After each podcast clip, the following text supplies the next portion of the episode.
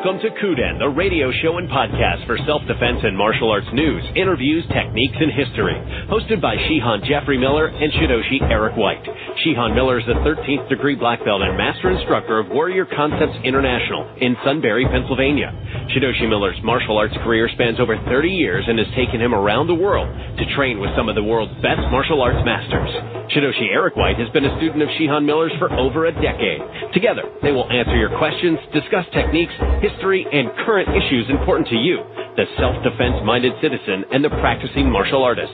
Submit your questions by email to warriorc at warrior-concepts-online.com.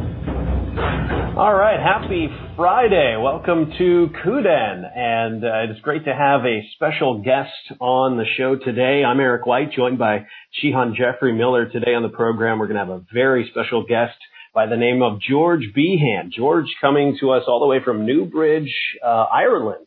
And welcome, George. Great to have you part of the program. Thanks very much. It's a pleasure. And, uh, you know, I'll, I'll give everybody just a little background here as we, we get started on George and then we'll roll right into our discussion today. Uh, George comes from a long family line of, of military servicemen. He's had a, come up as a tumultuous childhood filled with many scuffles and trained in boxing early on, joined the artillery regiment of the Irish Army at the age of 14. And he got his first introduction to the martial arts, as many of us have, through TV and film, growing up watching series like Kung Fu, uh, in Dublin, he was introduced to Kempo karate by a friend, and after about a year of training, moved into kickboxing, but found both to be too simple and, and missing something. Uh, George has soon kind of developed the nickname of, of ninja with the locals, as he was always renting out ninja movies, and his interest in ninjutsu grew as he found himself searching for a teacher, and would soon fri- find uh, Brian McCarthy, the man who would ultimately bring ninjutsu and the Bujinkan to Ireland, and George has a long career of military and security service. It's taken him from places like Lebanon, where he was up against forces like Hezbollah and Amal, and running security details in Germany. And uh, he's trained officers in arrest and restraint, weapons restraint and retention tactics, and has become a security consultant, lending his expertise to companies operating in the Middle East, as well as personal security and bodyguarding services. And George, much like Mr. Miller, is a veteran of combat security and street experience. And we welcome him today to the show. He's going to lend his expertise and comment- commentary to today's discussion of critical mistakes that students tend to make when studying the martial arts. So, George, I hope I got most of that right. Uh, welcome to the program again. It's great to have you with us. Thanks very much. Uh, you, you got everything right except for when I was 14, I joined the reserves. So it was like part-time uh, reserve service. I lied about my age. I was supposed to be 17, but I was tall and skinny, so I got away with it. wow, that's amazing. So you know, uh, we've we've got you know, Mr. Miller has written you know many many books and had many discussions about mistakes that most people make when when not only kind of searching out martial art teachers, but also the training itself and you know, we kind of turn our eye back towards ninjutsu and, and even the Bujinkan. And, uh, sir, I know you want to talk about, uh, kind of that latest ebook, uh, of yours about those kind of three critical mistakes that, that tend to get made. Uh, and, and I'm sure George can certainly echo many of those and what he's coming through, uh, his training. Oh, is it my turn to talk? That's uh, anyway. Sorry, maybe. I just tried to try to throw a joke in. Anyway, let's keep it lighthearted. If Okay, time's about up. mistakes, ego. Seriously. well, I was looking for the quick, immediate answer. What am I doing wrong? Tell me now, because I, I need. Right, right, right. And you're absolutely going to fix it, right? No, Right. uh, I, I, I want to especially keep this show lighthearted because uh, when we talk about mistakes that people could be making, we're poking at ego, right? Because we we've made these decisions to do things, and you know we learn from somebody, and we have loyalties and, and things like that, and um, it can be difficult to turn to somebody who has actual street experience you know, because that's not the same as the style we're doing or whatever, right? When um, even Hatsumi Sensei has has said in classes in Japan that people need, regardless of rank, they need to get with and talk with people who have actual fight or combat or whatever kind of experience, whether they were bouncers or whatever, where they've actually dealt with conflict, because these people may not be able to tell you how to precisely do XYZ kata, or they may not know as many techniques in the in the art as you know, but these are the people that are going to tell you how you better be training if your focus is on self-defense. So um, I, I, do want to keep it lighthearted today. So uh, as as lighthearted as we can, so we'll balance it out as we go along. Yeah, so we'll, we can talk about the the ebook later. I mean, uh, the only thing I want to talk about now is it's free. So, but it, it the reason why I, I I kind of tag that on for folks that might be looking to carry this on more is because George and I are going to be talking about um, things that we've had long conversations about um, in, in the past anyway. But uh, we just look around and see how people are training, uh, and there's nothing wrong with the art that we're training in. There's nothing wrong with uh, the way many people are training, but we also look at other ones and have to, I don't know, slap our heads or have a pint or two to uh, get the images out of our head because what we're looking at is just it's not just stupid it's it, it's going to get us killed you know so. Anyway so uh uh george how about if you uh i'm just going to toss the question back out again. What do you see as some of the big mistakes that people are making in their training and they're they're missing out on if they're really going to be ready for bad situations uh, first and foremost i think um the the training modus operandi within the Bujinkan has been kind of changed over the years from my yes. time when I started in 1990 even to now. Yes. Probably even more so in your case. You you're training a bit longer than me. Um, oh, horrendously. yeah, I think that back in I think back in the 1990s when I started training, there was very little information about kata, very little information mm. about the ryu-ha. So what we did have was Sanshin, Ki, and Happo, the basic strikes, some Hanbo, and maybe some Tanto, and, and some Bojutsu, and some basic katana work. So from my perspective, in that sense, it was good in a way because what happened was that a lot of people trained the basics a lot because that's all they had. Mm-hmm. Um, also, people paid more attention to their fitness, their flexibility, their agility. Um, I think we've all noticed over the last few years that new people coming into the Bujinkan, not saying all of them, I'm certainly not saying all teachers teach like this either, but new people coming into the Bujinkan and certainly uh, some Shihan or, or some teachers out there have an hour and a half long class with a with a 45 minute beginning period, stop for a cup of tea like they do in Japan and then continue on for the next 45 minutes, which is ridiculous. We're not Japanese, we don't live in Japan. Hatsumi Sensei is 85 years of age. All the Shihan are in their late 60s, early 70s. They need a break. Mm-hmm. Yeah. We're younger. Yeah. If we're younger, we don't, we don't need a break. That's simple. Uh, 90 minutes of, of, of, of technique learning is not training, it's practice. Training is, is keeping fit, is going out for a run, doing push-ups, doing sit-ups, hitting the gym. Those are all necessary parts to support your practice of Budo to start with. Secondly, they're definitely necessary parts to be able to adequately defend yourself in a street situation. Um, if I mean, you, know, you have a guy there at 15 down, his belly's hanging out over his knees, and he can't do one push-up. He won't be able to save his own ass. He wouldn't be able to kick his way out of a wet paper bag on a hot Sunday. I knew I could count on you for one of those. anyway, no, I absolutely agree. And uh, while post accident, I have put on some weight. Um, there's still lots of uh, fitness and things that that you know I'm doing on a regular basis. So you do the best you can with what you have. And so I absolutely agree. I mean, uh, stretching and Certainly. it's amazing. I mean, I'm sorry. I mean, I, I I had I had Norman Smithers here, who's 70 years of age. On Sunday, yeah. he's been Shinden Fudo Ryu Jiu-Jitsu. Norman's leaping out of his skin for a 70 year old. You know, although he has some injuries and obviously, you know, we work around those things. We, you know, as we get older, we develop, you know, pains and stiffness here and there and whatever. But, you know, we take care of ourselves. We, well, that's our obligation. It's the first part of self-defense. I think it's in the Ten Ryaku no Maki, how to stretch. You know, how yeah. to loosen your joints, keep your, keep your joints mobile. Yeah, uh, for me, all of the self-defense that you need in the Bujinkan is in the Ten Ryaku no Maki. It's just down to following that procedure and, and, and practicing it and getting better at it and better and better and better. You know, and that takes time because of the methodology of teaching and methodology of practice. We want to, we don't want to learn our techniques too fast because our techniques aren't going to save us in a fight, but we want to learn them so that we have, you know, this commonly referred to term as muscle memory, you know, building proprioception. Yes. the one thing that doesn't fade with age. Yeah, and I, I, one of the things that I harp on quite a bit is people they they um, they they spend a lot of time on techniques, and it doesn't matter if it's formal kata or if it's uh, the you know teacher showing whatever, and then everybody just does repetition.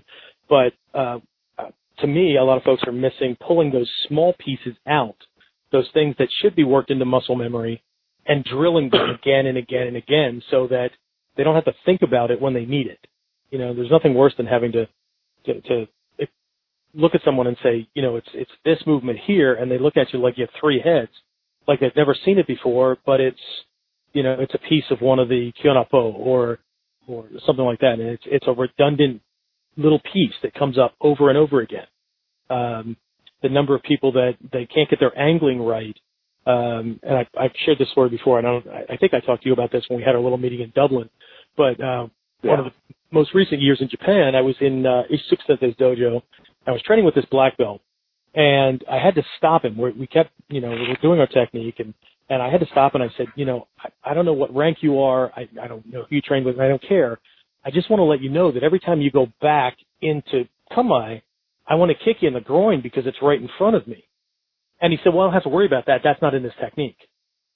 Oh. And I, uh, I said, "Oh, I my my mistake. I thought you always had to worry about getting kicked in the groin or hit anywhere that you're exposing and leaving within range."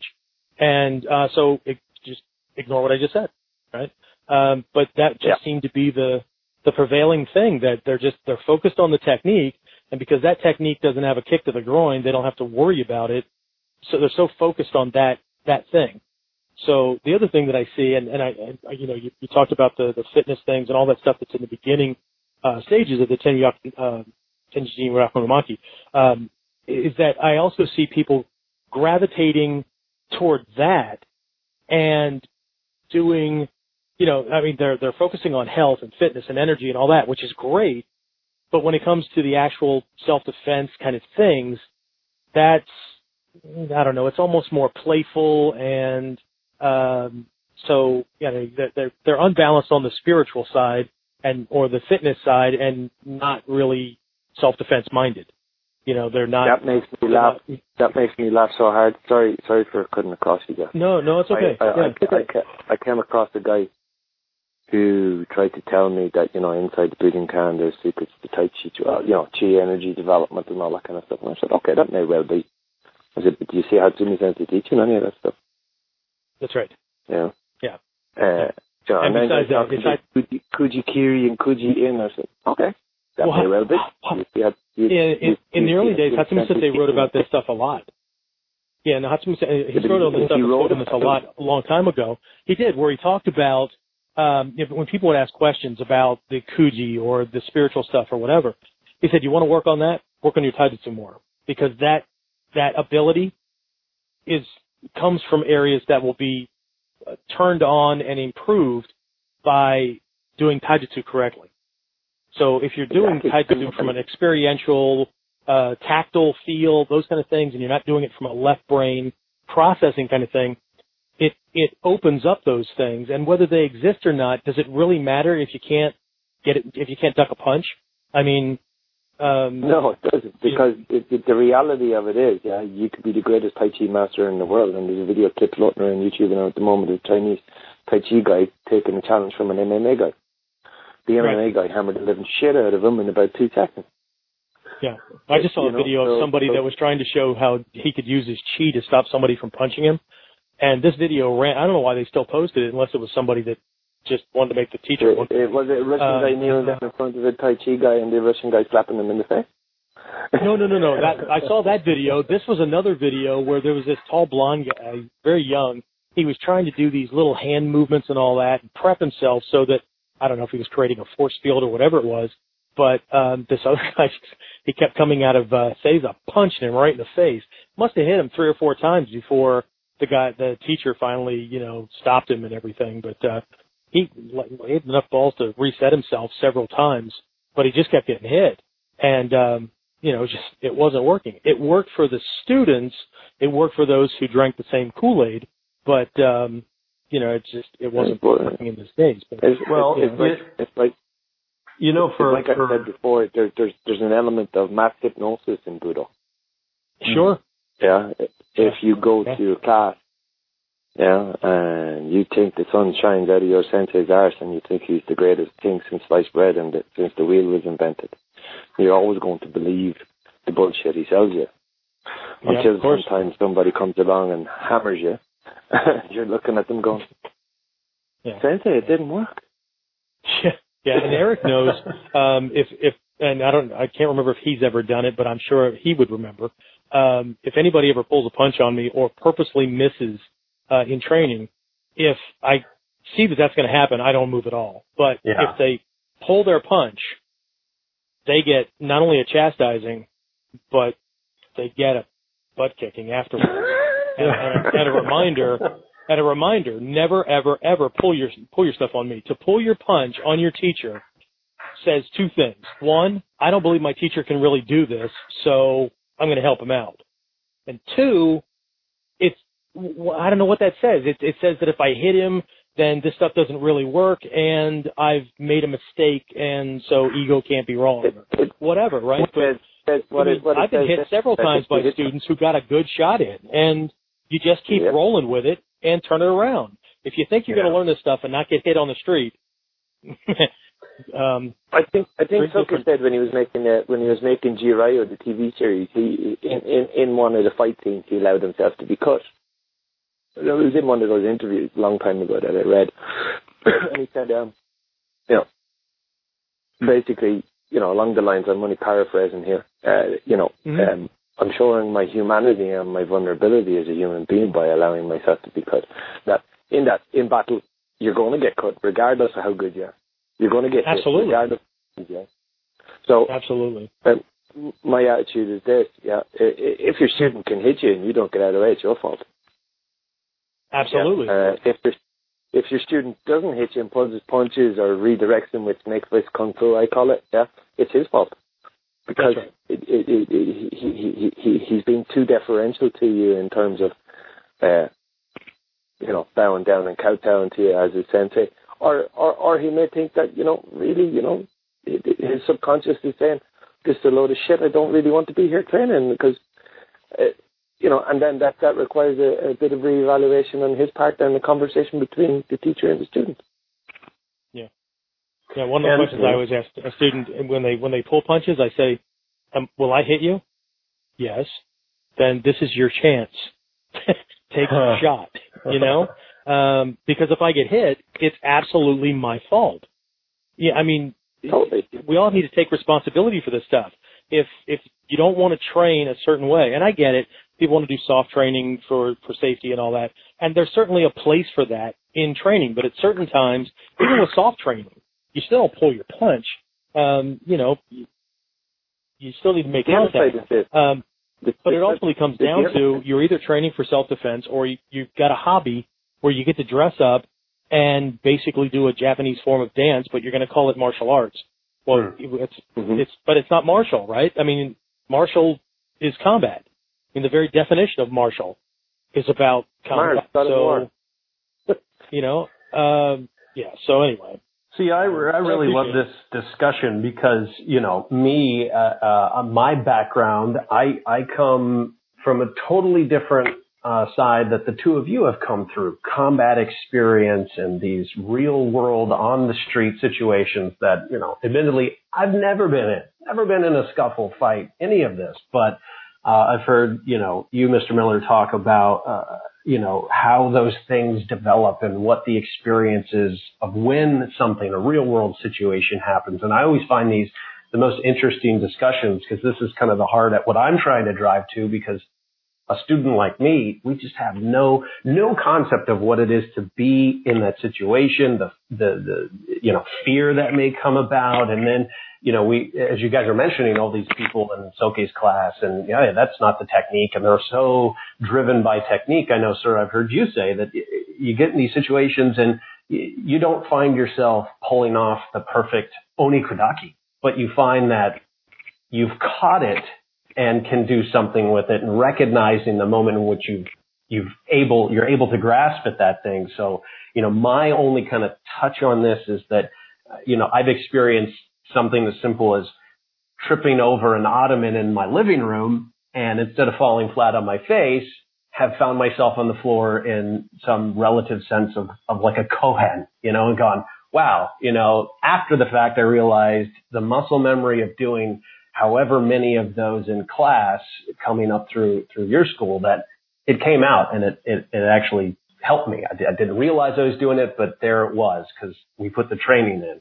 So I'd, I'd love to hear some more talk too about just how, how your experiences in combat and how things have come out that you've put in in training. What, what are those types of events like? Well, one of the things, and we t- we kind of hinted at, at spiritual training before that some people want to do that kind of thing, but one of the things that I found, especially when I was uh, doing police work in the military, um, I don't know if you guys have seen the movie Jack Reacher. Um, yes. I'm a big fan of the Jack Reacher uh, books by uh, Lee Child. I mean, you know, there, it's it's it's a fiction. I heard story, you wrote some. right? I heard it's a biography of you, Jeff. yeah, uh, there you go. See, thanks. We didn't have a joke for a while. Awesome. Anyway, so but one of my favorite lines was uh, he was he was kind of having this little back and forth in the beginning uh, after this assassination had occurred, and this one uh, civilian cop, you know, is just trying to jab at him because he's an ex-military policeman, right? Almost like he's trying to downplay it. And at one point, the civilian cop says to, to Reacher, he says, uh, you know, so what, you know, you were an army cop. What could you possibly know about uh, homicide? And uh, Reacher's answer was, um, I, you're right. I was a military policeman. That means that everybody that I arrested was a trained killer. Hmm. So it's very different for the civilian guy, right? So anyway, one of the things that I very quickly picked up on was just this intuitive sense that, you know, if I were, if I was on patrol, when I was in, uh, stationed in Korea, right? And so we'd go on uh, patrol into the village that was right there uh, adjacent the, the post. And, uh, you know, Friday, Saturday nights are no different there than they are here, right? Guys are out just trying to relax and forget that they're doing whatever they're doing. And um, I just remember walking into places and seeing guys being rowdy in a corner and just recognizing that they're just being rowdy. It's not that I'm not paying attention to them. It's just that they're having a good time, even if they're yelling things at me or whatever. But I'm picking up just weird vibes from this corner of the bar where this guy's just kind of trying to not look at me, but it's just that there's something weird going on in that direction. And I just became much, much better at just kind of picking up on that intuitive sense mm-hmm. of whether somebody's uh, dangerous or not. Does, does that mean that it works all the time? No, of course not, right? Um, sociopaths and psychopaths tend to not project very much at all, especially sociopaths. Psychopaths, you can pick that up, but sociopaths tend to be very, very cold and flat, but that in and of itself has a feeling. And after talking to a bunch of people that have gone through the fifth Dan test, and recognizing that what people feel, you can't communicate it. I mean, you know, we've talked about that in class, right? We can practice for it. Uh, we can practice the rolling part, the evasion part, the feeling part and all that, but ultimately it's going to be up to you. But some people, you know, and Hatsumi Sensei is the one doing the test, right? So some people, like with me, there was a feeling of almost being pushed, right, out of the way. So there's that, right? But other people, like Jack Hoban, I don't know if you know Jack Hoban or not. It's a friend of mine from New Jersey. It's one of the three teachers I started training with way back in the day. Um, yeah, Jack was to him, yeah, to him the feeling is like a vacuum being created, almost like a hole that he's going to fall into. So hmm. that's exactly opposite of what I felt, right, or that I feel. And for other people, it's it's very very different, right? So yeah. it's for, it, it's, for, it's for very me, personal. For me, so for me, for me working on the doors, it's often a case of well, like when I've done a lot of security work on the doors, and particularly in Liverpool, it was very very rough. Um, we can go into that later if you want to ask some questions about it. But for me, it was a case of I'd be standing there, everything, the atmosphere is great, people are in a good mood. Next thing, boom, just the energy out of the whole place gets drained out of the place. Yeah. Five minutes before something Absolutely. happens. So it's like that vacuum, kind of like a And I vacuum that, Jack spoke about. And then there's another side to that as well is that my stomach would flip. Uh, Hmm. I used to think Yeah, that yeah. was excitement. Uh, I used to Oh, think that yeah. was a good thing. No, Yeah. it's a bad thing. yeah, You know, yeah. so- But either way, whatever people fit, whatever um, di- the different situation is that in an instant, it's almost like the air changes or the, the, the just what you're experiencing just changes, right? And um, so what people are trying to do is they're trying to look for that and train that and whatever. But the reality, from my perspective, is, and Hatsumi Sensei's kind of back this up, and so some of the other Shihan, is that until you feel it, you really feel it, and you know what that feels like, you can't work on it. So Well, to to think I mean, that you can I, I not would, have I would go even further. I would go even further to say, even if you feel it for the first time, you're still going to get your face punched in oh absolutely because Hmm. absolutely because Eric you- Hemington Eric you- had done uh, the Godan test with uh, me whacking you with a shinai from behind and you got hit Yeah. right? So, um, yeah, but you know, th- and that's one of the reasons for doing drills where maybe you put on some gloves and maybe you're not going to get punched in the face. Maybe we aim for that triangle shape that your t-shirt makes where your gi crosses over, right? So we're going to punch there instead. But either way, you're going to get hit with some serious firmness that's going to knock you back, right? Um, Mhm. that in and of itself will start to trigger people's adrenal response and start to get a taste of that feeling of I don't want to be here. I don't want this to be if happening. somebody thinks they're going to get hit hard, even even the thought of it kicks off an adrenaline response. Hmm. Absolutely. Uh, the- yeah. So the- in, the- instead of thing is instead with of adrenaline play, responses, the thing with adrenal Yeah. responses is every single situation is going to give you a different adrenal response. Hmm. Yeah. Every situation, it's not always going to be the same. There's going to be similarity, sure, but no individual, uh, no, no, no. Let's say it's not a case of nine out of ten, you know, uh, uh, situations that you find yourself in where where you get an adrenaline dump. It's going to be the same feeling. It's not. It's going to be a case of Yeah. every single one of them are different. well, and that's and- what people are looking for. They're looking for that quick answer, right? You know, they're There's just no looking for that quick quick answer. There is no quick answer. That's like the the uh, the thing that the uh, BJJ guys pushed when when they first brought all that stuff here and created the UFC. The whole marketing premise was that all fights go to the ground. That hasn't been my experience. I mean, are there have there been times when I've been in a scuffle with somebody where we went to the ground? Yeah, but not even over half of them have gone to the ground. So Mhm. um, you know, to, to be able to throw something out like that just pushes things to a to a direction where people are looking for a quick fix. They're looking for that Can one I answer. Sure, of course. Um, the the thing about you know ninety percent of fights go to the ground stuff. Um, another prominent uh, writer on self defense stated, "No, that's a statistic skewed and taken out of out of context from the Californian police, where uh, they said that ninety percent of of uh, tussles where an individual where cops made a dynamic entry into a house or a room ended up the first guy ended up on the ground because somebody grabbed him and pulled him." Yeah, or seventy percent actually. It was. Then the other side is for me, from my experience, is if ninety percent of all fights end up on the ground, as let's say a hypothesis, then it is only because the individual was ambushed from behind or outside his peripheral vision where he couldn't see the attack.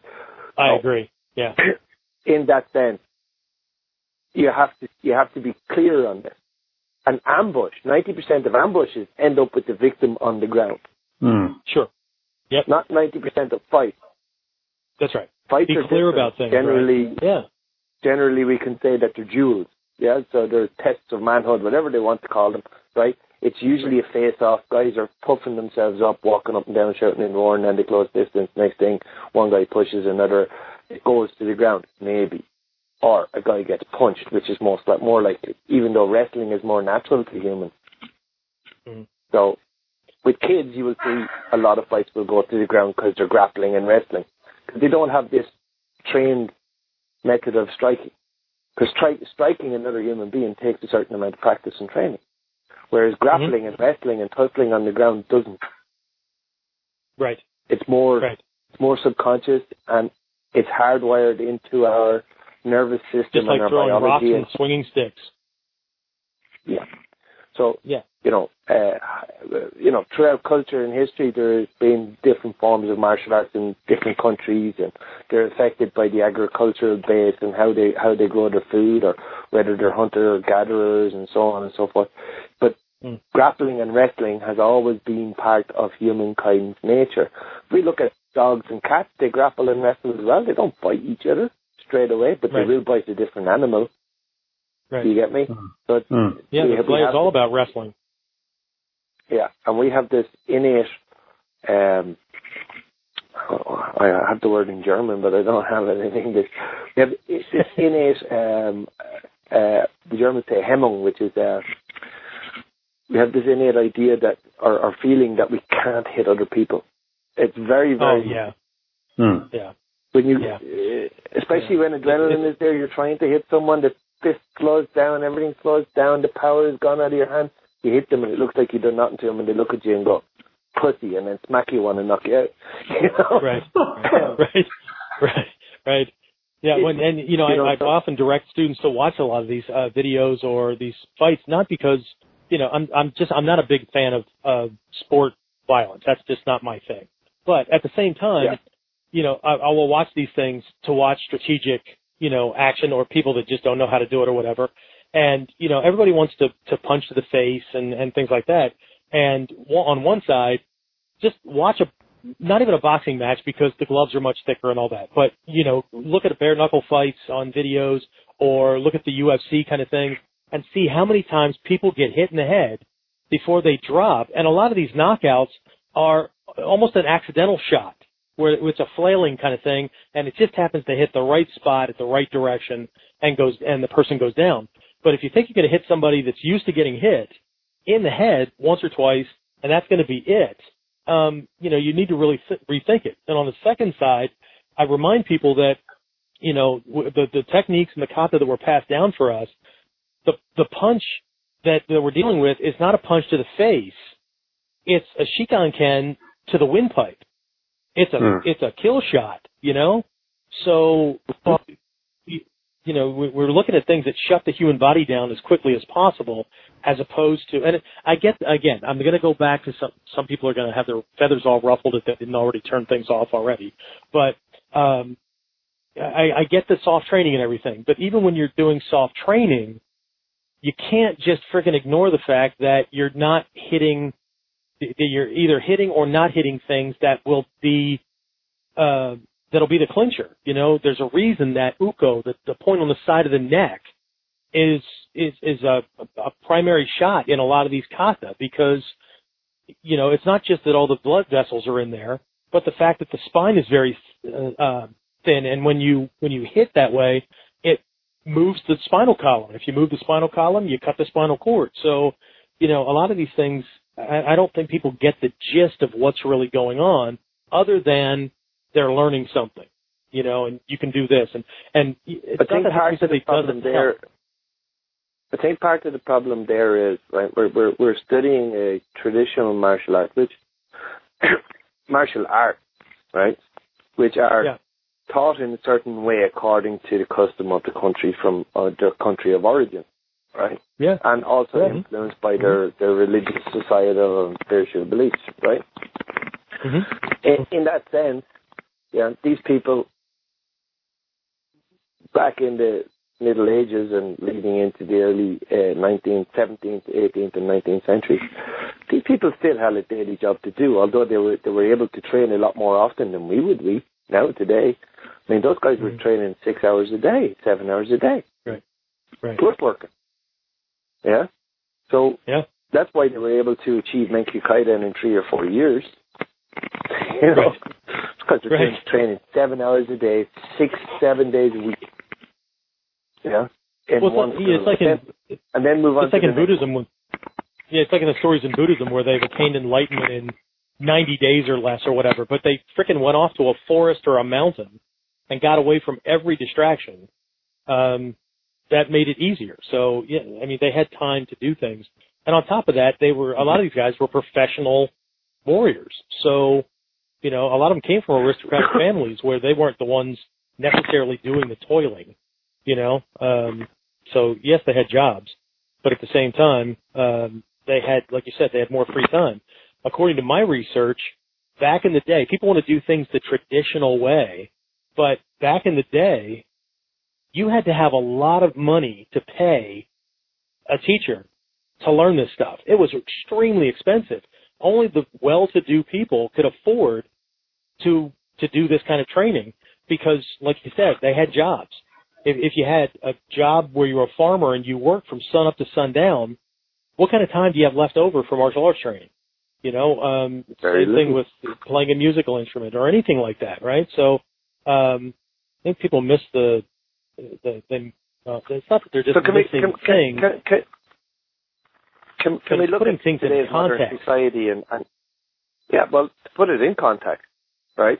yeah, of course. I work in the security industry, so if I was working in security in a security job, be it as a manager, okay, I might work eight hours a day, but as an operative on the ground, I would be working twelve hours a day. So that means an Right. hour getting to work, an hour getting home. That's fourteen hours, right? Right. So, and I go training once a week. Uh, where do I get my time to practice? Where do I get my time to train? Where? How do I keep fit? How do I stay flexible? Right. That's all my responsibility as a student. It's not Absolutely. my teacher's responsibility. Yeah, it doesn't Yeah, matter. far too many people confuse too many far too many people confuse dojo time with that should be learning time. They confuse that with being practice time. Hmm. That's not practice That's time. the difference between what we do and the taekwondo and the karate guys and the BJJ guys do. Yeah. You look at people paying horrendous amounts of money to be on a program in a commercial gym or dojo or Mac dojo if you want to call it that, right? And they're and they're and they're they're breaking their nuts, getting a sweat on, you know, and, and come out of training feeling great. Three, four times a week. Yeah. Still takes them ten years Hmm. to get a black belt in BJJ because BJJ has this thing about ten years being taking ten years to get a black belt. Right? Hmm. But Hmm. at at the end of the day, yeah, they can accelerate their progress faster by practicing at home. They just don't do it because they want to spend all their time in the gym in the do- or the dojo with their buddies. Hmm. And that's abdicating responsibility for their own personal development and progress. Well, it doesn't sound like anything we talk about, does it, Eric? no, not at all. you know, it's, uh, wow. You- when when one- you go to of the dojo, my personal view is when when you go to the dojo, you you go there to learn, to go home and practice. Yeah. Yeah. You don't go there Yeah. to learn and leave it in the bag and put it away until next Wednesday. Well, and I, I kind of, that's a good point here where I kind of want to segue into a, an, another question or topic that uh, I know you can speak to, George, and, and Mr. Miller, you brought this uh, up to me as, but, you know, uh, for example, when uh, the last time I was over training in Japan, what I really enjoyed uh, was I, I think it was only, I was only there for a short period of time, and I only made it to one of the classes with Soke. But what I really enjoyed, and this was the same experience when I went years ago with Mr. Miller in a large group, was that the follow-up class we had with Shiraishi Sensei uh, was a lot of all the pieces I totally missed from you know my my lack of knowledge and just not knowing what to look for. But he he would pull those pieces out, and we would get more in depth with them, and and it gave me a chance to take away from that and then go practice those things on my own. Uh, and, and that I found very valuable. And sir, I know you were telling me, uh, I think George, you had a recent experience of, uh, a, a question you brought up when training with Shiraishi about rolling. I would love to hear you talk about that. Yeah, it wasn't a question, George. During our last conversation, you were talking about being in one of Shiraishi Sensei's classes and doing rolling, and uh, you pointed out that that wouldn't work with uh, with tactical gear on because the person would get hurt. And this is these are some of those things that I'm talking about. That without without training with someone who has experience or being maybe one or two levels down, but you still trained with the person with the experience, that you're going to completely miss out on because people are focusing on the skills but they're forgetting that, you know, maybe they're a police officer. So doing some of these rolls a certain way, you're going to roll over a handcuff case or you're going to roll over, you know, your mace canister or whatever and crack a frickin' hip.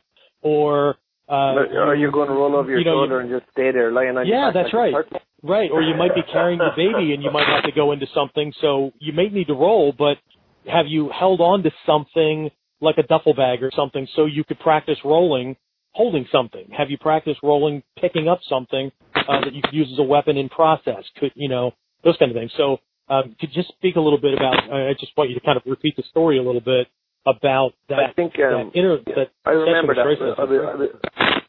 I, I've only ever been to three of Sensei's classes. I'll be honest, right? Okay. But the one, my very first class with Shiraishi Sensei, he pulled out an mm-hmm. airsoft M16 or Colt, M4 Colt, and was rolling around doing forward rolls with a with an M4 Colt. And okay, we done it. We went through all the stuff and all that kind of stuff. And uh, he took a break, and then he said, uh, "I said, can I say something about taking okay me carrying a weapon, like a modern weapon?" But yeah, sure. I said, "There isn't a soldier in the world who'll roll like that with a rifle." Because first things first, if you do a forward roll and the barrel is pointing towards the ground, which inevitably it will be, right? You could stumble. Mm-hmm the barrel will end up getting stuck in the ground. It'll be full of mud. Mm. Right. Secondly, mm-hmm. when you when, while you're rolling over, you could end up accidentally shooting yourself or your partner or your your your your, your battle buddy beside you in the foot or the leg or whatever. You could have a mm-hmm. negligent discharge because you bang your shoulder, it sets, it hits a nerve, the nerve gets triggered, and it causes you to squeeze the trigger. These things, in essence, from a military perspective, are really stupid. Yeah. So yeah. He said to me, okay, well, well what kind of ukemi would you use uh, carrying a rifle? And I said, well, you know, it depends on context. I said, basically, the most common ukemi anybody with a rifle will ever use is getting down in the prone position to shoot. So you you fire off two rounds, stand in two rounds, kneel and then drop into the prone position, take position, and, and take your shot at your target. Let's say on the range. In combat, can be the same thing because you don't always want to present the same target to an enemy. Yeah, and that again speaks to effective firing range of, of an assault rifle or a pistol. Yeah, effective fire range is 300 meters of any most modern assault rifle, but practical uh, uh, uh, uh, firing range is much closer. Mm-hmm. Oh, absolutely. Same with a pistol. Same with a pistol. They say 35 meters effective firing range of a pistol. Let's say a Browning automatic. Yeah. Yeah, yeah except, except the average combat distance is seven yards. So, so exactly you know, seven you meters know, and, and yeah. closer. yeah. So yeah, and and and and, and then you take then you take uh, uh, uh, reports from policemen who either were shooting with a, a 38 Special Police revolver or whatever back in the day, having to mm-hmm. you know automatically policing their their their their their, oh, their rounds. Yeah. Yeah. Stuff like this. Or during reload, taking the time to put it in their pocket. Yeah. Yeah, and Mm. these are the things that are ingrained slowly into your body, which is a false or weak, a false paradigm or a weakness in the paradigm of your training. Mm. It's like uh, helping people up off the ground in the dojo. Absolutely. Yeah. Yeah. Or picking You yourself up up like a like a the dojo. toddler instead of rolling to get up. Absolutely. Yeah, yeah. So when when when we look at every aspect of our training with it with attention to detail, yeah, if we are weak in any part, it's generally at the beginning and the end of training, at the end of the kata or the technique that we're practicing. The guy is lying on the ground, and because he's your buddy, you reach your hand out and help him up off the ground. That's where Right. Yeah. Instead of taking range where he can't kick you uh, or tackle your legs or something. I think uh, it looks like we just lost um, George there. He might have had a drop Oh, no. out on his phone, so uh, Okay. I'm sure he'll call back in. But yeah, no, very very interesting. Kind of what he said. I uh, I don't know that I've experienced doing any rolling with uh, with a rifle. We've I know in your classes done plenty of rolling with hanbos. And Well, I've like and and it and it, it could be you know and um, I mean that's George's experience. I've I've learned to roll with a sword, with uh, rifles and things like that. It's just a matter of shifting the weapon's position so that those other things don't happen. And again, um, training so that you're not laying your finger on the trigger um, unless you're actively engaging a target. So bringing it up to the yeah. to the uh, firearm frame and things like that. And again, it's just you know it's a matter of experience as well. But he makes a really good point that people will will put on the martial arts outfit or whatever their training outfit is, and they'll train that way, forgetting that they might not wear that kind of thing all the time, right? So Sorry, Uh, guys, I know, got cut off there. it's okay. Welcome back. the same thing as wearing tight jeans or whatever. I mean, you know, you know that we occasionally have what I call street clothes days where you don't Yep. wear your martial arts uniform. You, you wear what you normally wear, um, so that you can see that maybe you're not going to be doing a stomp kick up to their hip or their chest. You're going to have to do it to the top of their foot or the middle of their shin because that's all the mobility you have in the clothing that you're wearing. So, uh, and again, a lot of these things that we're taught traditionally or classically, um, George was talking about this, and we talk about it regularly. Is you know we're not talking about dressing and being of the stature or the environment of a 13th or 15th century uh, warrior, right? We're talking about maybe wearing combat boots or I'm not sure what that is. Uh, uh, uh, static on the line. So anyway, uh, Sorry, it's possibly. It could be I mean they could be wearing combat boots or it could be a woman who's wearing you know heels or uh, you know whatever it is right? I mean I talked about carrying a child. You and I worked out a a Mhm. thing uh, so we could do a photo thing one time. Remember where uh, uh I had my daughter and I was teaching people how to literally scoop your child into a position that looks really rough. And of course you know the child panics but what does the child do? Grabs a hold of you. And what I Hmm. did was I literally just moved her horizontally onto my hip um, into basically a modified Bobby position as you were closing in, right? So Yeah. it's the quickest way to, to keep them safe, right? Right. Um, George brought up not rolling on your kids, right? But what if you're out and you do have your family?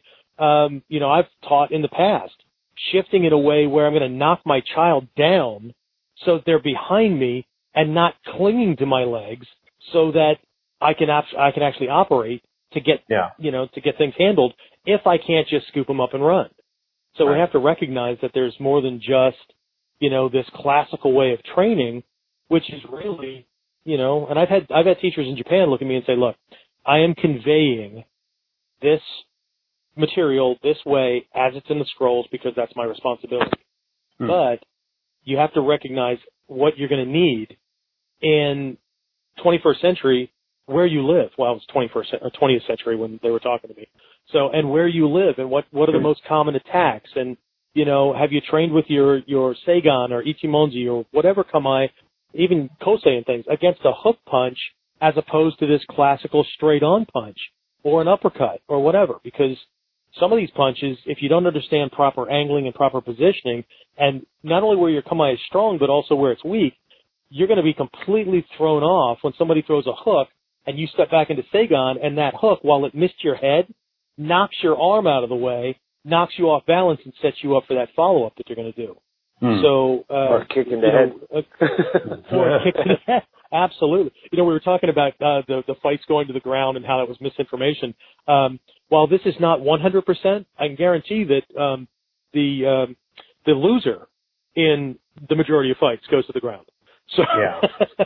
whether he's unconscious or not, um, and it's not about tackling and ground fighting after that. It's about sucking dirt and hoping that you're not taking a nap and long enough for him to finish things.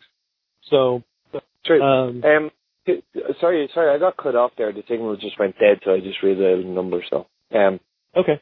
was this the perception that I have developed over the years from training and from work? Uh, and and let's just look at things from from from the concept of one on one or one on multiple opponents in let's say a, a confrontational situation where you stop a bunch of guys coming into a pub or a nightclub or whatever. Mhm. Um, what we have in those situations is a confrontation of one alpha male against another alpha male, and we take it from the premise of being primates. Yeah, it's a challenge to his authority in his group, even though you're Mm. external from his group. Hmm. So he will either accept or recognize that you're an alpha male there and then, and that's your territory, um, bow to that superiority, or he'll challenge it. So this is what happens in among young men, particularly, yeah. Mhm. And Yeah. and Mhm. while they're young, young and dumb and full of testosterone, they're willing to Right, right, right. further, Uh-huh. right?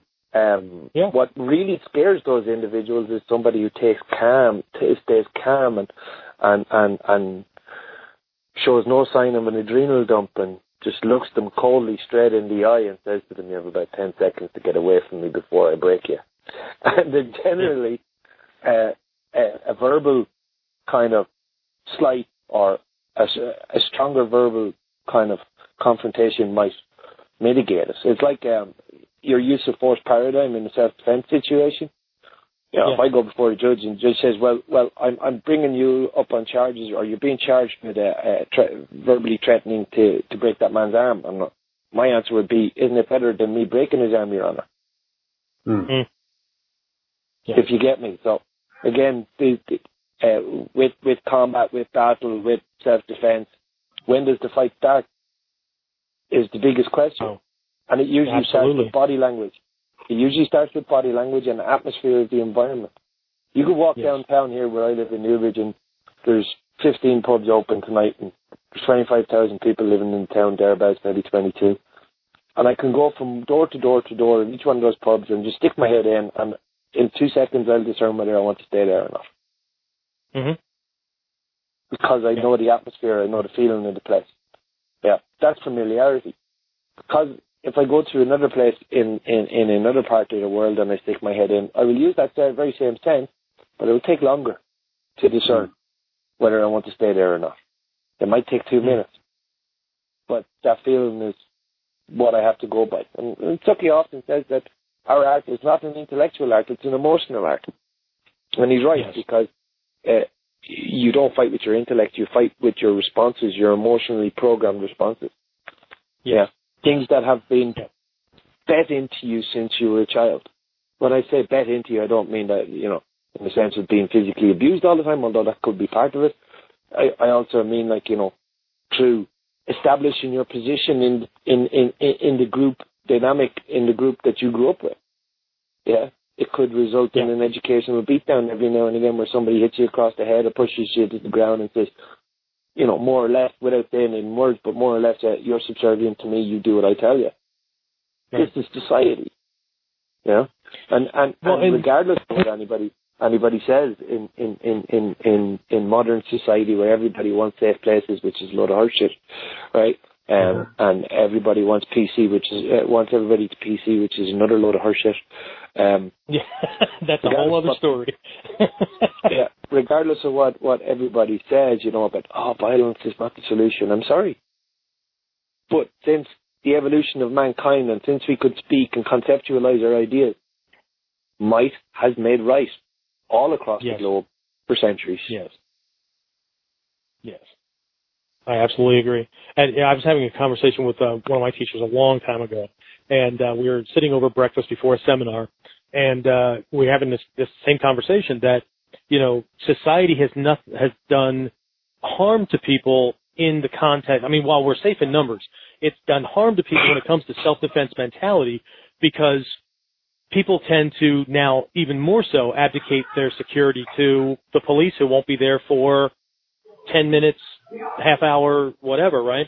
Um, and mm-hmm. it also that they're completely missing this whole natural uh, uh, selection thing that you were just talking about, where you know we we think about something simple like why do we stop at a traffic light?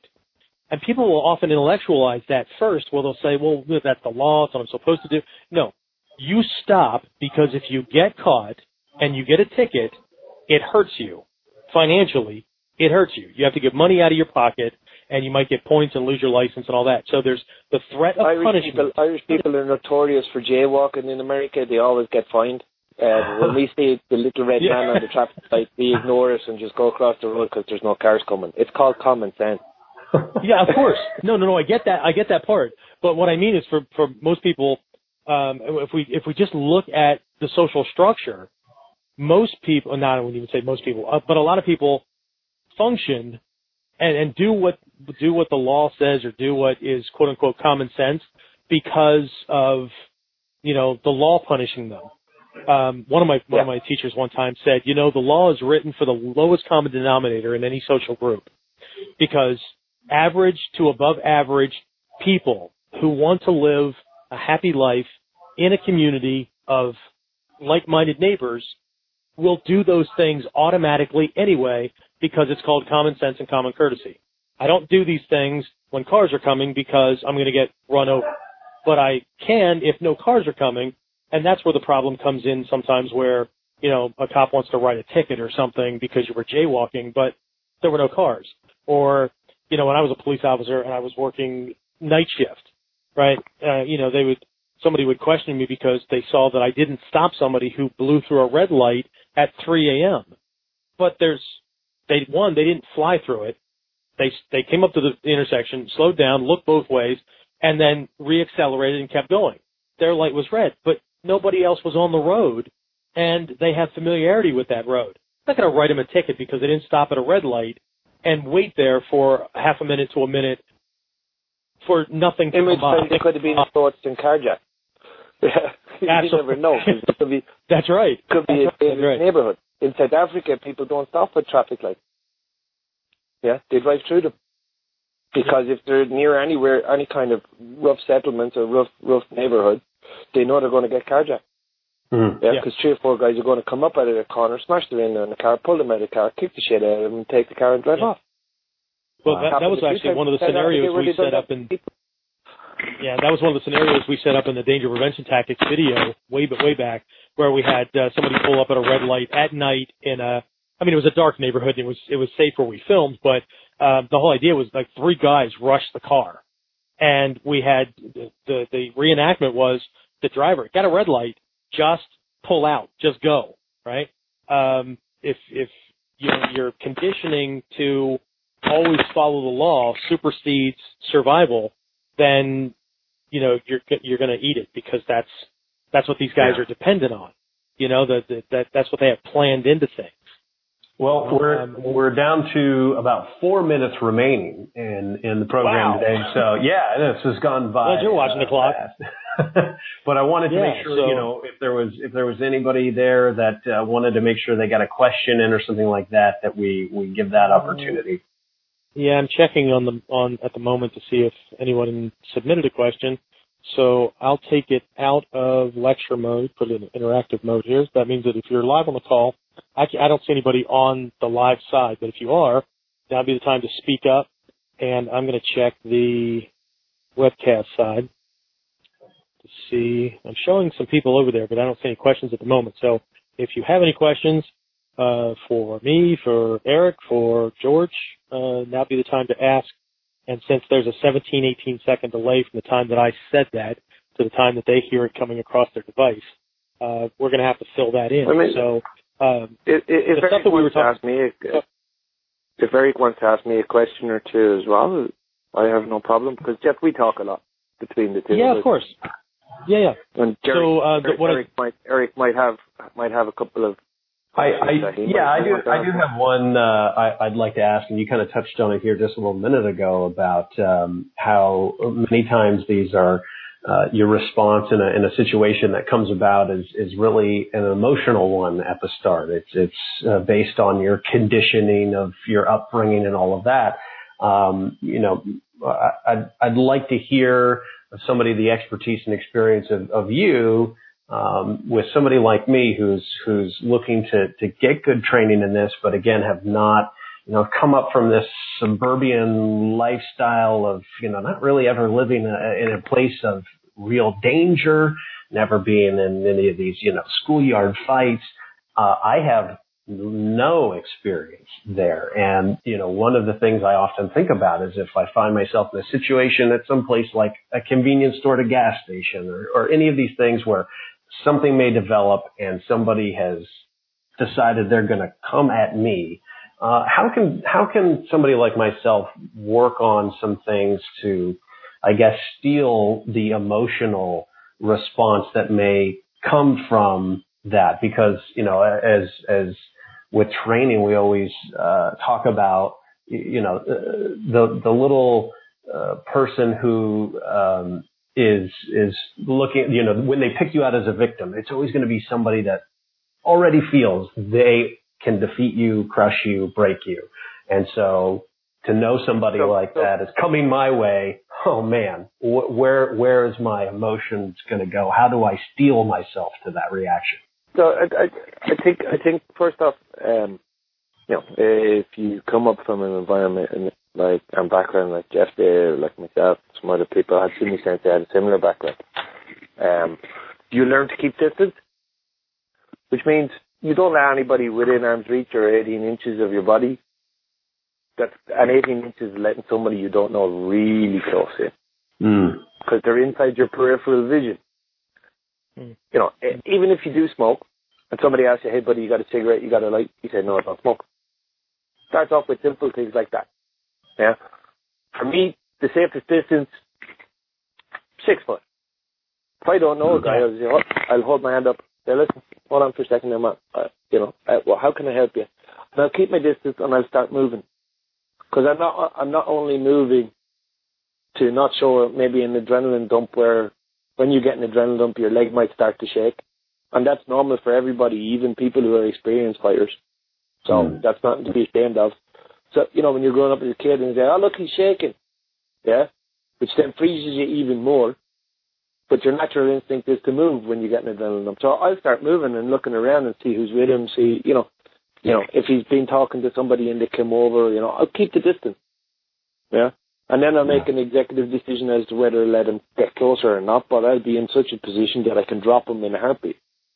The second mm-hmm. thing is that you have to practice hitting really hard once, right? Mm. And making Mm. sure that guy goes down, right? And that's with open hand. Don't punch, because you'll break your hand. Mm. You don't stand out in front of a makiwara trying to condition it. Yeah, boxers often break their hands in street fights. And I, and Jeff said this earlier on. You don't see guys going down in a street fight bare knuckle fighting from a punch.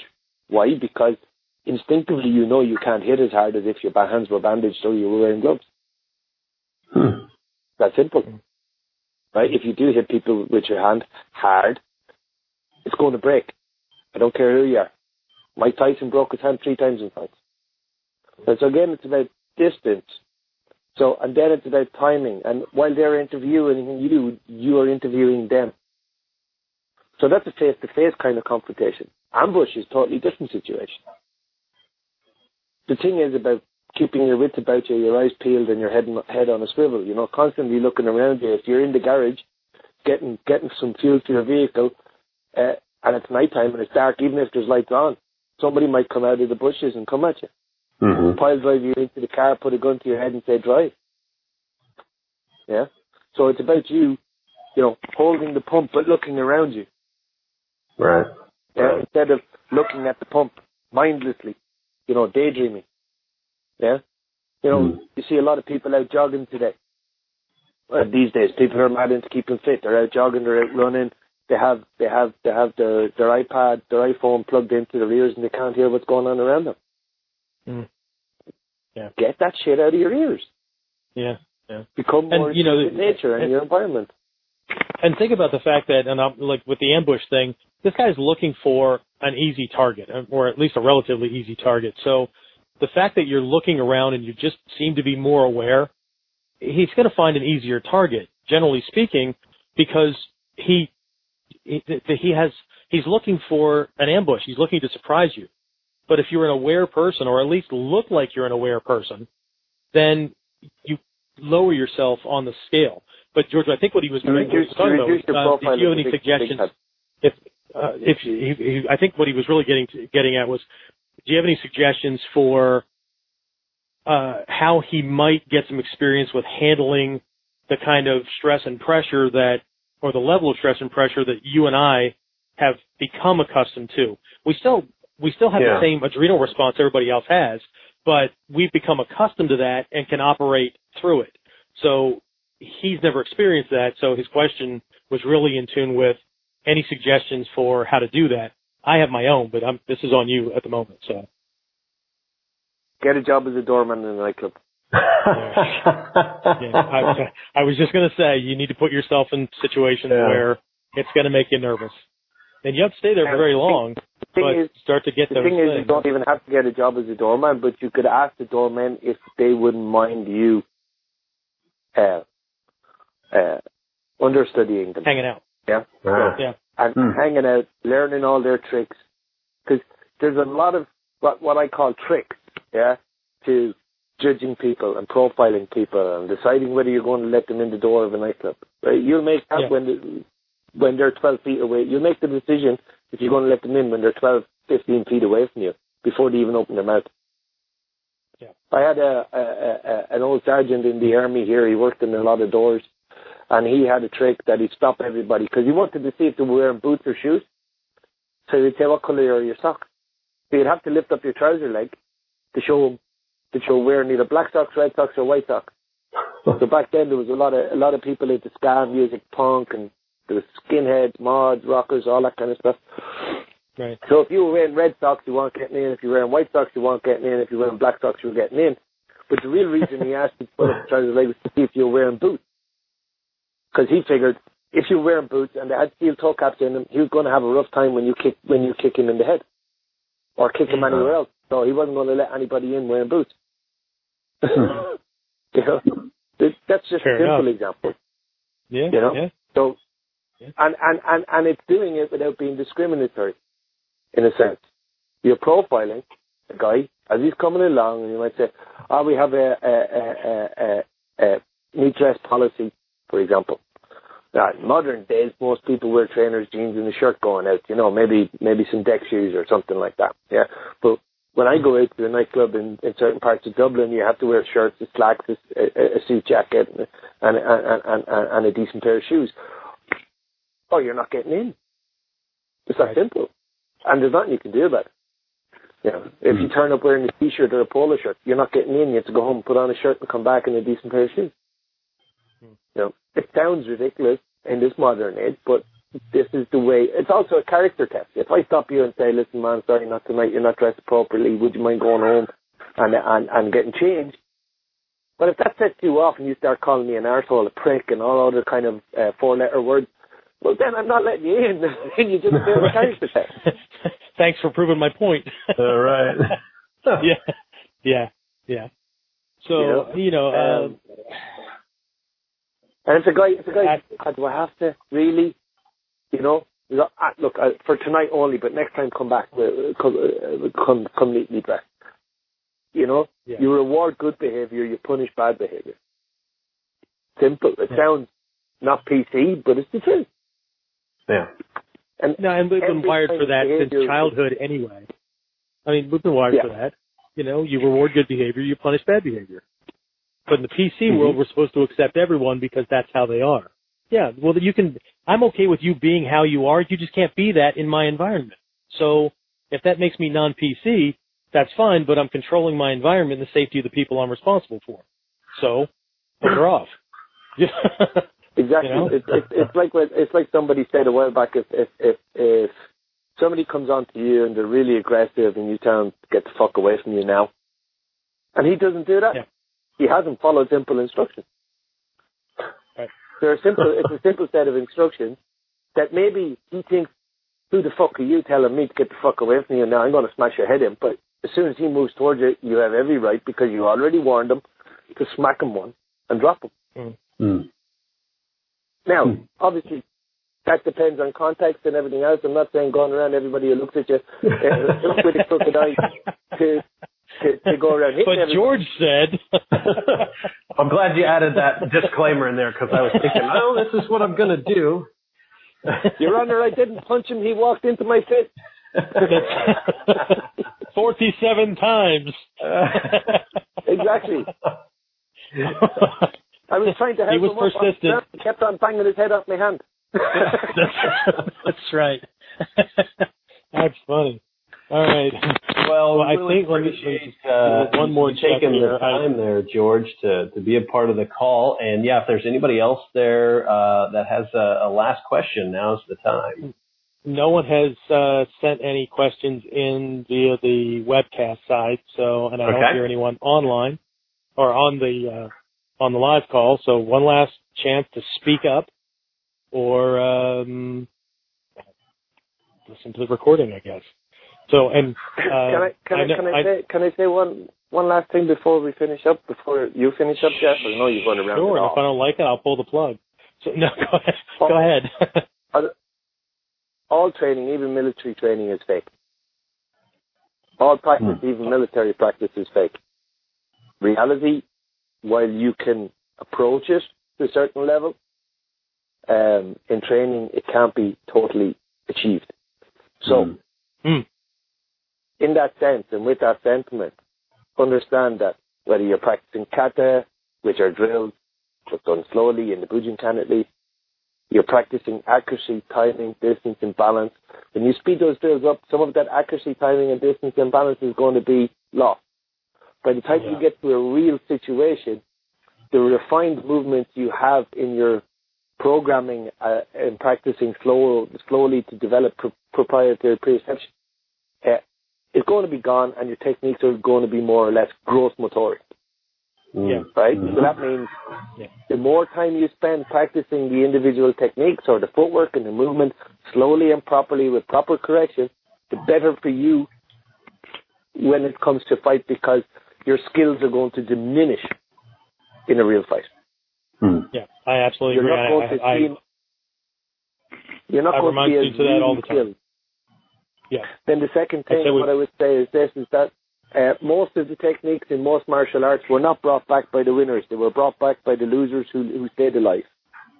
That's my Hmm. opinion, and I don't care what anybody else says, right? Because well, the guys that are really good at it aren't going to be sharing things with everyone. yeah, so. only a guy, only a guy who got his ass kicked, kicked uh, got his ass kicked for him can actually come up with a solution so he doesn't get his ass kicked the next time. Mm. Well, and, you know, I, I actually wrote an article about that um, where I talked about the founder of the Takagi Yoshin School and the founder of the Togakure School, and how they had both been on. Well, one was in a in a fight um, and got his butt handed to him because even at that point in history, he was a master of some long-standing traditional school, uh, this old school thing, and he got beat up by um, a, kind of a modern guy for his time, and uh, he lost. He, uh, the lucky side was the guy didn't kill him, right? And uh, Yeah. uh, Daisuke Nishina, the founder of the Togakure school, was on the losing side in a whole all-out battlefield kind of thing, and he was supposed to commit seppuku, but because he had an arrangement with his uh, his general or leader or whatever, that if he survived the battle but the general didn't, that this guy now had an obligation to to protect the general's uh, family. So he escaped to the mountains, and that's when he ran it. So both of these lineages were founded by losers. These guys had lost originally, and then encountered better information, better uh, knowledge you- that had then been honed about over over centuries. If you think about it too, they developed more sneaky ways of defeating people, so they don't Absolutely. have to fight in front on. Mm. right? So, Yeah. so, so if we, if we, I don't want to go too too much longer because I know you're limited to time. Um, if if if we think about this like this, if, if a guy beats up me today, and I absolutely have to, out of honor, obligation, or whatever else, get him back. Well, I'm not going to do it standing face to face. I'm going to walk up behind him, smack him in the back of the head, haven't I? That's right.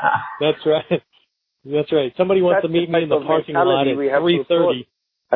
Yeah.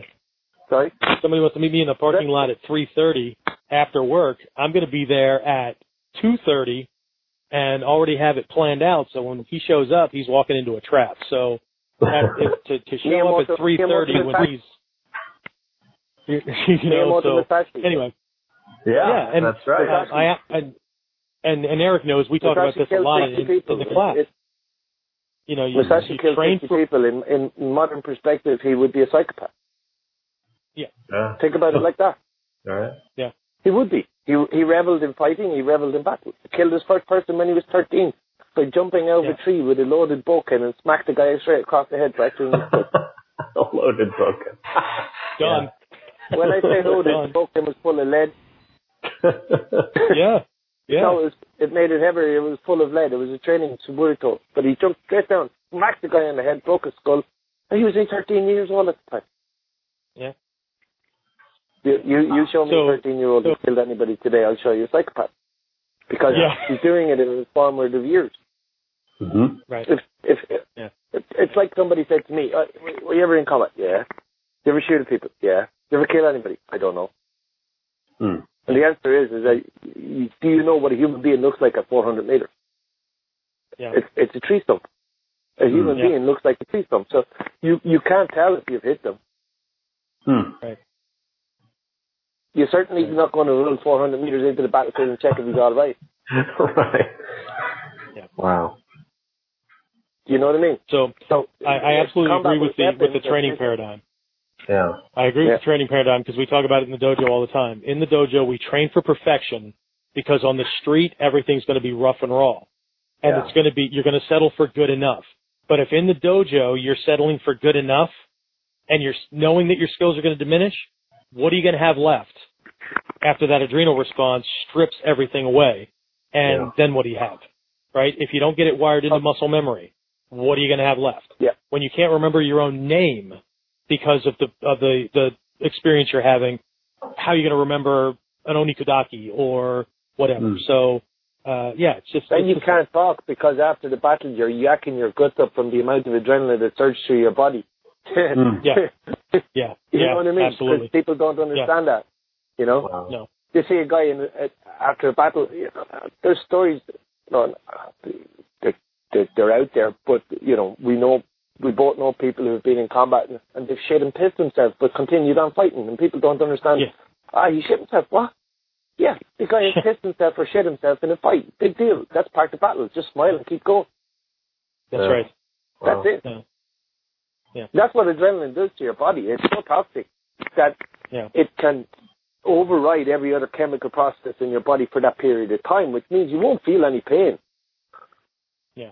And But if your you modern sense, social sensibilities, if your modern social sensibilities shut you down when that occurs to you, well, then you're dead anyway. I mean, if you just realize that you have, at that point, you've already tried negotiating, you've already tried not being there, um, soldier aside, you've already, you know, done everything you can to, to, to diminish this and de-escalate it, and the punches Mm-hmm. are flying or the bullets are flying or whatever, you have one option: survive. Right? Well, you have two. When but- somebody goes past, when somebody goes, my rule is this: if somebody passes the 18 inch distance and tries to, you know the way guys puff their chest up and bang their chest up, when somebody tries that, he gets dropped right there and then. Well, Hmm. he has to That's because don't he'll hit you before you'll see it coming. So it's just the way our eyes preemptive process striking is allowed you to say, you just say under the law, you, oh yeah, very important thing I'm going to say now. Uh, Jeff, you might back this up as a police officer. Police officers are always trying to get the details of an event, right? Some of them Yeah. might have a quota to fulfill, and they'll prosecute both the defender and the attacker, right? Yeah. Thinking, potluck, I'll get one, one out of the two, right? Now that's depending on state and the officers themselves, obviously, etc., and country as well. Yeah. But my experience has been is say nothing until you hear more is what we say in Ireland, and I'll hear more Monday or Tuesday next week when I come down to the the police station officer and make my statement then. That's what you do. You give yourself time so that you can coherently put your statement together so that you don't in any way whatsoever incriminate yourself. Mm. Right. Mm. Because if you say it to the police And officer, make you sure that you and punch them clearly- in the face, You clearly state that you thought you were in serious danger. I mean, if you don't do that, then you are fighting and it's not self-defense. And you make Hmm. sure that's very, very clear. You know, It's it, Yeah. it, it's the case of mutual combat or attack. Yeah, is it mutual combat? If it's mutual combat, you both get in charge. right. If if, if you're you're having a verbal exchange with a guy and he tells you to shut fuck up and you don't walk away from that, you're in trouble. Mm. That's right. That's it. That's right. If your ego won't let you leave, if your ego requires that you stand your ground, then it's a fight. It's a contest. Hmm. So suck it up, Buttercup. You're going to jail just like him, and you know you you're fighting, right? You you Right. you decided to use opposing force, but if you've tried to walk away and then he jumps you or blocks your way or whatever, now you have grounds to, to for assault or aggravated assault because you felt that your life and or your physical well-being was in serious danger. You were in jeopardy. That now you're in a whole have- different realm, right? Yeah, I have one thing Okay. to say as well about security professionals, right? Yeah, Some guys in the security profession think they're cops, Mm. Yeah. right? Or Yeah. have, Yeah, maybe they're ex-cops and, and have the same rights. Sorry, you're a security officer, yeah, that's right. right? Your job is to re- observe and report. That's it. Your job is to observe and report or intervene. You're a deterrent. yeah? Yeah. Yeah. and you're a deterrent. If you decide you can't walk away from the door and you are the center of somebody's attention uh, uh, and they want to literally fight you and you decide to preemptively strike them, sorry, you're going to jail. You don't have the Yeah. same rights as a cop. Cop a cop Yeah. can't back down because he is the law That's Hmm. right. or the representative of the law. Yeah. Now we can get into the semantics of legality and justice, they're two different things, right? But what I will say is that it's better to play a game of tag with another doorman and say, listen, buddy, can you tag me out of here? I need to go back into the back. You're being braver by pulling yourself away from that situation, whether it's on the door, whether it's any other type of security, doesn't matter. You're being braver by removing yourself as the focus of that confrontation by mm. actually taking responsibility and walking away than you are if you do stand there and stand your ground. Hmm. Yeah. Yeah. Because as soon as the people in the incident change, the customer or the punter who's standing at the door looking to get in, you stop the shouting and roaring at you. But if Johnny Mack is six foot five and weighs 350 pounds, he's not going to shout and roar at him. But you tag Johnny Mack in, Johnny Mack is going to talk to him nicely and quietly. That's it. That's uh, yep. Well, this has been uh, a really great, informative yeah, call. George, we have to wrap this up. They're going to boot us off the service here pretty soon. Yeah, that's what I'm worried. Sorry, sorry, uh, it might cut us off here for the recording part of this. And uh, thank but you I absolutely again. do agree. I, I do. I agree. I was just talking to somebody the other day about the same thing where, you know, people are walking around because they've got these skills and they're not afraid and whatever. And well, if you think you're going to take on a gangbanger and hurt him, and if he knows who you are. If you don't think that your family's not going to be in jeopardy within less than an hour, then there's something wrong with your head. So there's times to to do other to to use other options, and that's yeah. one of the things that I like so much about Need to in in its completeness in completeness. To you know, that you're you're getting your head in the game, your heart's in the game, and you're not just a bag of tricks where you know you you're going to be a fighter right? So anyway, you we need to wrap you know what up. I said to you once. Uh, you know what I, you know what I said to you once, Jeff. Was it's all well and good being a big, tough, hard man outside in front of all your buddies. There's a different kettle of fish when I'm sitting on your chest at three o'clock in the morning with a knife to your throat. That's right. Absolutely, you're absolutely right. Absolutely. Not saying that I would do that now, man, but that's just a hypothetical scenario. yeah. Okay, so we need to wrap this up. Uh, Eric, I gave you the URL there earlier for the three mistakes that Bujinkan people are making in their training. This is regards to self-defense minded people. If you're just doing this for a fun activity and spiritual training and body movement exercises and all that, disregard everything. Don't get the ebook, whatever. But I wrote this ebook. Uh, it just covers three things um, as a starter, right? But uh, uh, Eric, if you want to uh, make sure they have that, and then uh, we'll close out. Okay, uh, yeah, just trying to pull that up here and um, having a little computer trouble here with this. Well, this let me link, see if I. So I apologize. No, yeah. Okay. I don't trust you. Okay, so uh, let's see. Um, okay, so you can Thanks find. I had to shorten this. I really appreciate it. Because there we go. Okay, so if, uh, if you type in HTTP, uh, just type in tiny URL, the word tiny and URL dot com forward slash three huge mistakes. So three B-U-J and then the word mistakes. Okay. Uh, then you can download the, uh, you can download the, uh, the ebook. Okay. It's free. Doesn't cost you anything. Okay. That cool. Is, uh, that's Excellent. it for me. Yeah. Cool. Everybody Great. loves All right, sir. Um, if uh, I'll have to ask you here to um, end the recording for us. And if you want to play that little out, because my computer is totally froze on me. So I'm glad I'm still in the call, but, uh, hanging me in here. So I've lost my connection to, to get back. Okay. Hold on one second. I've got somebody banging on a window over here. Um, I have the door locked so we can record and now they're, uh, making sure they get my attention. I have to get to audio where, uh, Kuden, there we go. All right. I'm going to close this out. Thanks for joining us, guys uh, and girls. So uh, we'll talk to you next time. Thank you for listening to Kuden, the podcast for self-defense and martial arts news, interviews, techniques, and history. For more information on upcoming martial arts seminars, camps, and classes with Shihan Miller, or to submit a question or discussion topic to the show, call 570-884-1118 or visit warrior-concepts-online.com.